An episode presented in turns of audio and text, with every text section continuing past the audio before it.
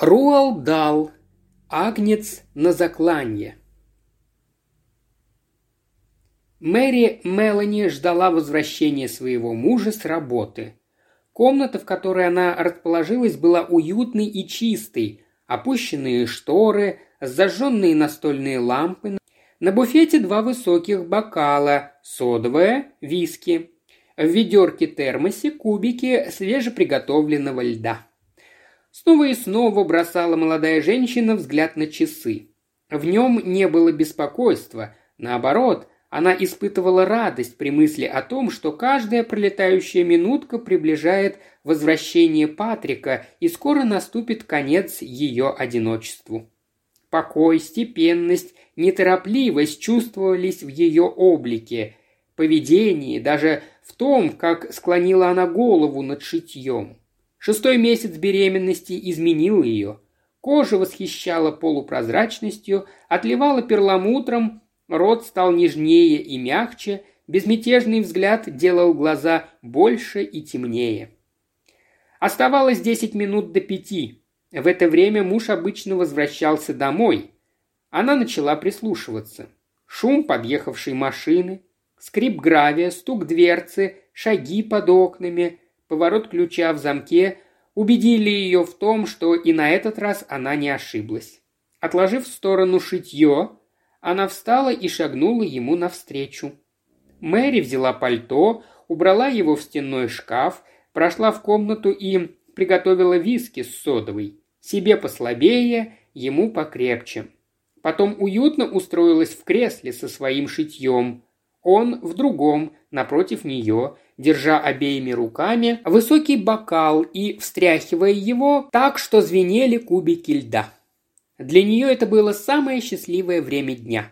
Она знала, что он не разговорится, пока не выпьет свой первый бокал, и даже испытывала чувство удовлетворения от этого молчания, наслаждаясь обществом мужа после томительных часов одиночества. Присутствие этого человека доставляло ей удовольствие. Ей нравилось ощущать неповторимое мужское тепло, сравнимое лишь с солнечным, исходившее от него, когда они оставались вдвоем.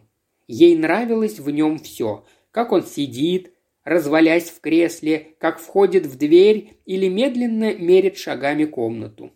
Она любила его пристальный взгляд, останавливающийся на ней, изучающий ее, насмешливый изгиб его губ и особенно манеру, которой он напоминал ей о своей усталости. Погрузившись в себя, он неподвижно сидел до тех пор, пока виски не снимала усталость. «Устал, милый?» «Да, очень», — ответил он.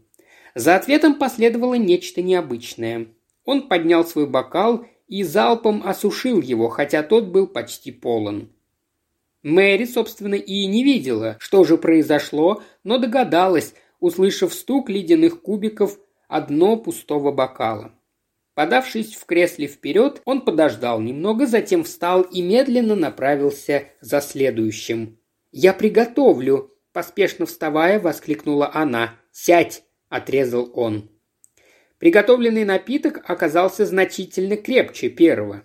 «Принести тебе тапочки, дорогой!» – попыталась она начать разговор. «Нет!» Она смотрела, как он потягивал крепкую янтарного цвета жидкость, и сквозь прозрачные стенки бокала видела множество маслянистых струек, стремящихся вверх.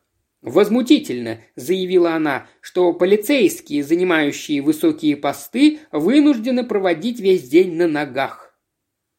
Он промолчал, и ей вновь пришлось заняться шитьем. Но каждый раз, когда он подносил бокал к своим губам, она слышала, как звенели льдинки. «Дорогой», — вновь попыталась она, — «хочешь, я принесу тебе сыр? Видишь ли, сегодня четверг, и я ничего не приготовила». Снова молчание. «Если ты очень устал, чтобы пойти куда-нибудь поужинать», — продолжала она, — «еще не слишком поздно, можно самим приготовить ужин, продукты у нас есть». Ее глаза замерли в ожидании ответа, улыбки, легкого кивка, наконец, но он сидел, не шевелясь. «Во всяком случае, — не унималась она, — я принесу тебе сыр и крекеры». «Мне не хочется», — сказал он. Она неловко поерзала в кресле, все еще не отрывая своих огромных глаз от его лица. «Но ты должен поужинать. Я легко приготовлю ужин сама. Мне даже хочется что-нибудь приготовить. Бараньи котлеты, например, или свинину. Что тебе хочется?» «Хватит об этом», — грубо оборвал он. «Но, дорогой, ты же должен поесть. Решено, я приготовлю, а там уж как хочешь».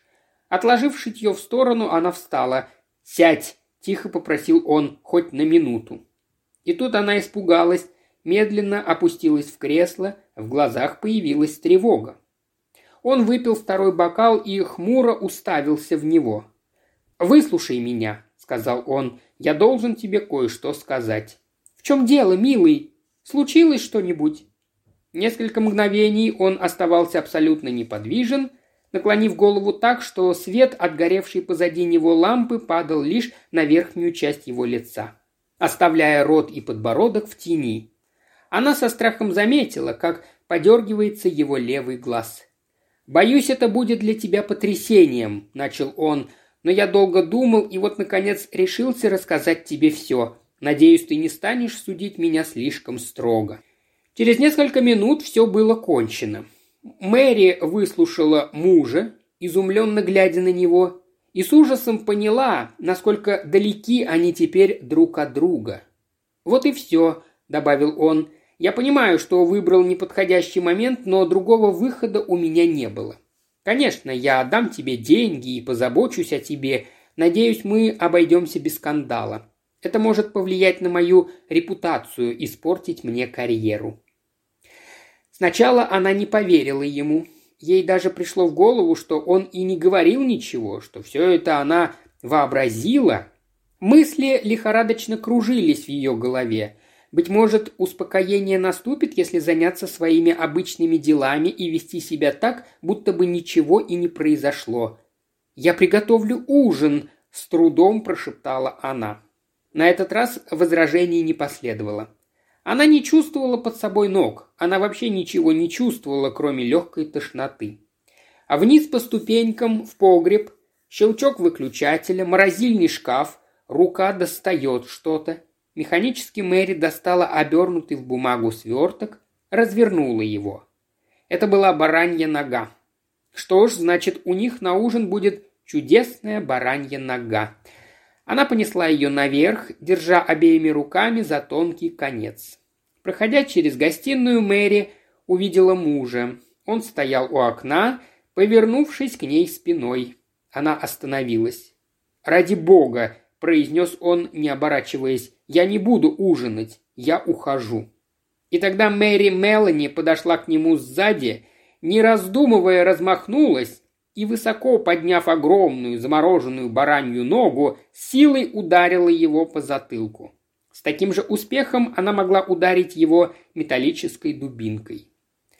Она попятилась, выжидая, а он продолжал стоять еще какое-то время, показавшееся ей вечностью, слегка пошатываясь, затем рухнул на ковер. Сила удара, шум, грохот опрокинутого столика вывели ее из оцепенения. Она медленно приходила в себя, чувствуя один лишь холод и с удивлением глядя на тело. «Я его убила», – тихо произнесла она. Она отнесла мясо на кухню, положила его на противень и сунула в духовку, включив ее на полную мощность. Потом вымыла руки и поспешила наверх в спальню. Решив привести себя в порядок, она села перед зеркалом, подкрасила губы, освежила лицо. Постаралась улыбнуться. Получалось довольно натянуто, и она попробовала еще раз. «Здравствуйте, Сэм», — громко и весело сказала она. Голос звучал странно и глухо. «Пожалуйста, Сэм, мне нужна картошка и банка горошка». Теперь выходило лучше. И улыбка, и голос. Она повторила это еще несколько раз. Затем спустилась вниз, взяла пальто, вышла через заднюю дверь и, пройдя через сад, оказалась на улице. Было около шести часов вечера. В продуктовой лавке еще горел свет. «Здравствуйте, Сэм», — сказала она весело, улыбнувшись хозяину лавочки. «Добрый вечер, миссис Мелони, как поживаете?» — услышала она в ответ. «Мне нужна картошка, Сэм. Да, и еще банка горошка». Сэм отвернулся, чтобы достать с полки горошек. «Патрик так устал сегодня, что не желает никуда идти ужинать», – продолжала Мэри. «Мы обычно ходим куда-нибудь по четвергам, вы же знаете, а сегодня так уж получилось, и в доме нет никаких овощей». «А как насчет мяса, миссис Мелони?» «Благодарю, мясо у меня есть. Чудесная баранья нога. Правда, я не особенно люблю готовить из замороженного мяса, но на этот раз решила попробовать. Как думаете, получится?» «Лично я не вижу никакой разницы», – с видом знатока заявил хозяин лавки. «Как вам эта картошка?» «Отличная. Пару таких». «Что-нибудь еще? Ничего не забыли?» Учтивый хозяин склонил голову на бок. «А что у вас на десерт?» «Посоветуйте что-нибудь, Сэм». Хозяин посмотрел кругом и остановил свой взгляд на сдобных ватрушках. «По-моему, он их любит». «Превосходно!» – обрадовалась Мэри. «Патрик действительно их любит». Когда продукты были упакованы, Мэри расплатилась и, мило улыбнувшись Сэму и пожелав ему доброй ночи, ушла.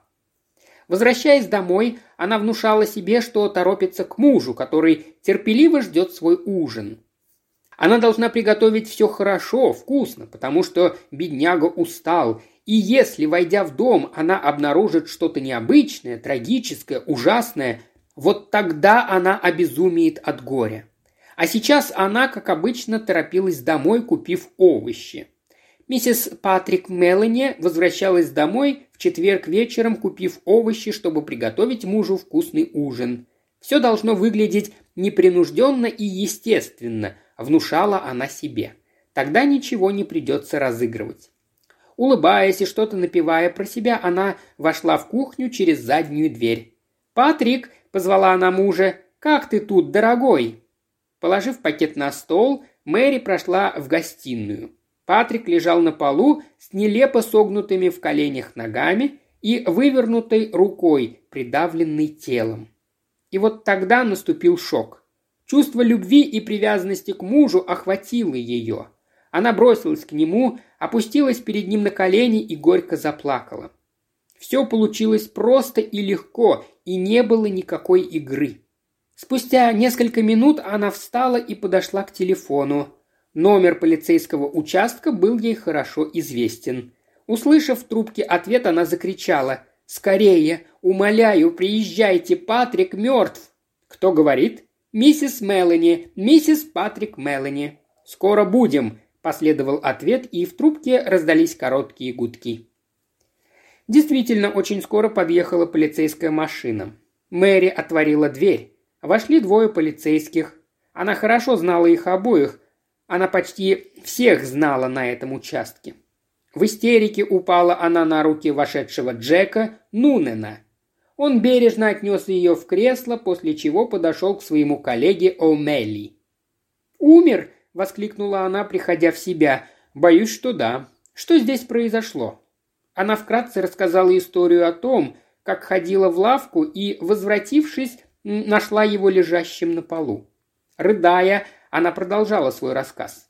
Полицейские слушали ни на минуту, не прекращая привычной им работы. Обнаружив на голове умершего запекшуюся кровь, О'Мэлли бросился к телефону. Вскоре прибыли остальные. Сначала врач, потом два детектива, одного из них она знала по имени. Позже появились полицейский фотограф, сделавший снимки, и человек, снявший отпечатки пальцев. Они долго шептались над трупом, вполголоса переговаривались и задавали ей множество вопросов. И при этом неизменно обращались к ней почтительно. Она снова повторила свою историю, на этот раз с самого начала. Патрик вернулся домой, она шила, он так устал, что отказался пойти куда-нибудь поужинать. Она рассказала, как поставила мясо в духовку, оно и сейчас еще там жарится, и как сбегала в лавку за овощами, а вернувшись, увидела его на полу. «В какую лавку?» – живо поинтересовался один из детективов. Она объяснила. Он обернулся и что-то шепнул другому детективу, который тотчас же покинул дом. Минут через пятнадцать он вернулся и показал листок, испещренный пометками. Сквозь рыдания до нее донеслись обрывки фраз, произнесенных шепотом. Держалась естественно, была очень весела, хотела приготовить мужу вкусный ужин, банка горошка, десерт. Никогда бы не подумал, что это она. Очень скоро фотограф и доктор удалились, им на смену пришли еще двое незнакомых мужчин. Вынесли тело. Потом ушел специалист по отпечаткам пальцев. Остались двое полицейских и два детектива. Они были исключительно добры с ней. Джек Нунан поинтересовался, не хочет ли она пойти куда-нибудь, например, к сестре или к его собственной жене, которые позаботятся о ней и устроят на ночь. Мэри отказалась. Ей казалось, что она не в состоянии сделать ни шагу. Ей хотелось, чтобы все оставили ее в покое здесь, в этом доме. Скоро ей станет лучше. «Не прилечь ли вам?» – предложил Джек Нунан. «Нет», – сказала она. Ей бы хотелось оставаться на прежнем месте, в кресле, а чуть позже, возможно, она и сможет сдвинуться с места, но не сейчас. Они оставили ее и принялись за работу. Обыск дома. Время от времени кто-нибудь из детективов задавал ей новые вопросы. Изредка, оказываясь рядом, Джек Нунан неизменно произносил что-нибудь ласковое, утешительное. Позже ей сообщили, что ее муж был убит тяжелым, тупым предметом, возможно, металлическим. Конечно, сказали ей, убийца мог унести его с собой, но это маловероятно. И, скорее всего, он спрятан где-нибудь здесь, в доме. «Старая история», — сказал Джек Нунан. «Найди орудие убийства и считай, что ты нашел преступника». Один из детективов подошел к Мэри, сел рядом. Неизвестен ли ей такой предмет, который можно было бы использовать как орудие убийства? Не откажется ли она взглянуть? Быть может, они упустили что-нибудь, скажем, большой гаечный ключ или тяжелую металлическую вазу. Но она отвечала, что в доме нет тяжелых металлических ваз. А большие гаечные ключи, что ж, вероятно, они есть в гараже. Поиски продолжались. Мэри знала, что и в саду вокруг дома было полно полицейских. Она слышала скрип гравия под их тяжелыми шагами, иногда замечала луч фонарика между неплотно задернутыми шторами. Было уже довольно поздно. Часы на каминной полке показывали около девяти. Четверо полицейских, обыскивающих дом, выглядели устало и были раздражены. «Джек!» – обратилась Мэри к сержанту Нунену, когда он в очередной раз проходил мимо нее. «Вас не затруднит дать мне что-нибудь выпить?» «Виски? Да, пожалуйста, каплю. Надеюсь, мне станет легче». Он подал ей бокал. «Вы не составите мне компанию?» – спросила она. «У вас ужасно усталый вид. Пожалуйста, прошу вас. Вы были бы так добры ко мне». «Откровенно говоря, на работе нам не положено. Ну, разве только самую малость для поддержания сил». Один за другим к ним присоединились и остальные. Правда, в ее присутствии с бокалами в руках они чувствовали себя неловко. Сержант Нунан вышел зачем-то на кухню, но тотчас же вернулся. «Послушайте, миссис Мелони, вы не забыли про мясо? Оно все еще в духовке». «Ах, боже мой!» – воскликнула она. «Пожалуй, будет лучше, если я выключу духовку. Если вам не трудно, Джек». Когда сержант вернулся в гостиную, Мэри взглянула на него глазами, полными слез. «Джек Нунан, могу ли я просить вас и всех остальных о небольшом одолжении?» Все с волнением согласились выслушать ее. И тогда Мэри, поблагодарив собравшихся в ее доме мужчин, считавшихся друзьями Патрика, предложила им отужинать. «Вы, наверное, ужасно голодны. Время ужина давно прошло», – убеждала их она. «Патрик, упокой Господи его душу, никогда не простил бы мне, если бы я не приняла вас в его доме с достойным гостеприимством. Почему бы вам не отведать той самой баранины, что стоит сейчас в духовке? Она, должно быть, уже готова». Джек Нунан отказался за всех. «Пожалуйста», – умоляла Мэри, – «поешьте. Не обращайте на меня внимания. Я не могу притронуться к тому, что находилось в доме при жизни Патрика. Вы окажете мне большую услугу, а потом с новыми силами сможете продолжить свою работу». После небольшого колебания полицейские позволили себя уговорить. По-прежнему, оставаясь в кресле, Мэри прислушивалась к невнятному разговору, доносившемуся через приоткрытую дверь. «Возьми еще, Чарли. Нет, пусть хоть немного останется. Но она хочет, чтобы мы съели все. Она сказала, что мы окажем ей большую услугу. Раз так, положи-ка мне еще. А чертовски здоровая была, видимо, та дубинка, которой убили беднягу Патрика, сказал один из них. Док говорит, что ему размозжили голову словно кувалдой. Ну тогда мы ее легко отыщем. Вот и я так думаю. Никто не станет таскать с собой такую тяжесть. Один из них рыгнул. Мне все же кажется, что она где-то здесь, в доме или в саду. Может быть, прямо у нас под носом? Как ты думаешь, Джек? В соседней комнате беззвучно смеялась Мэри.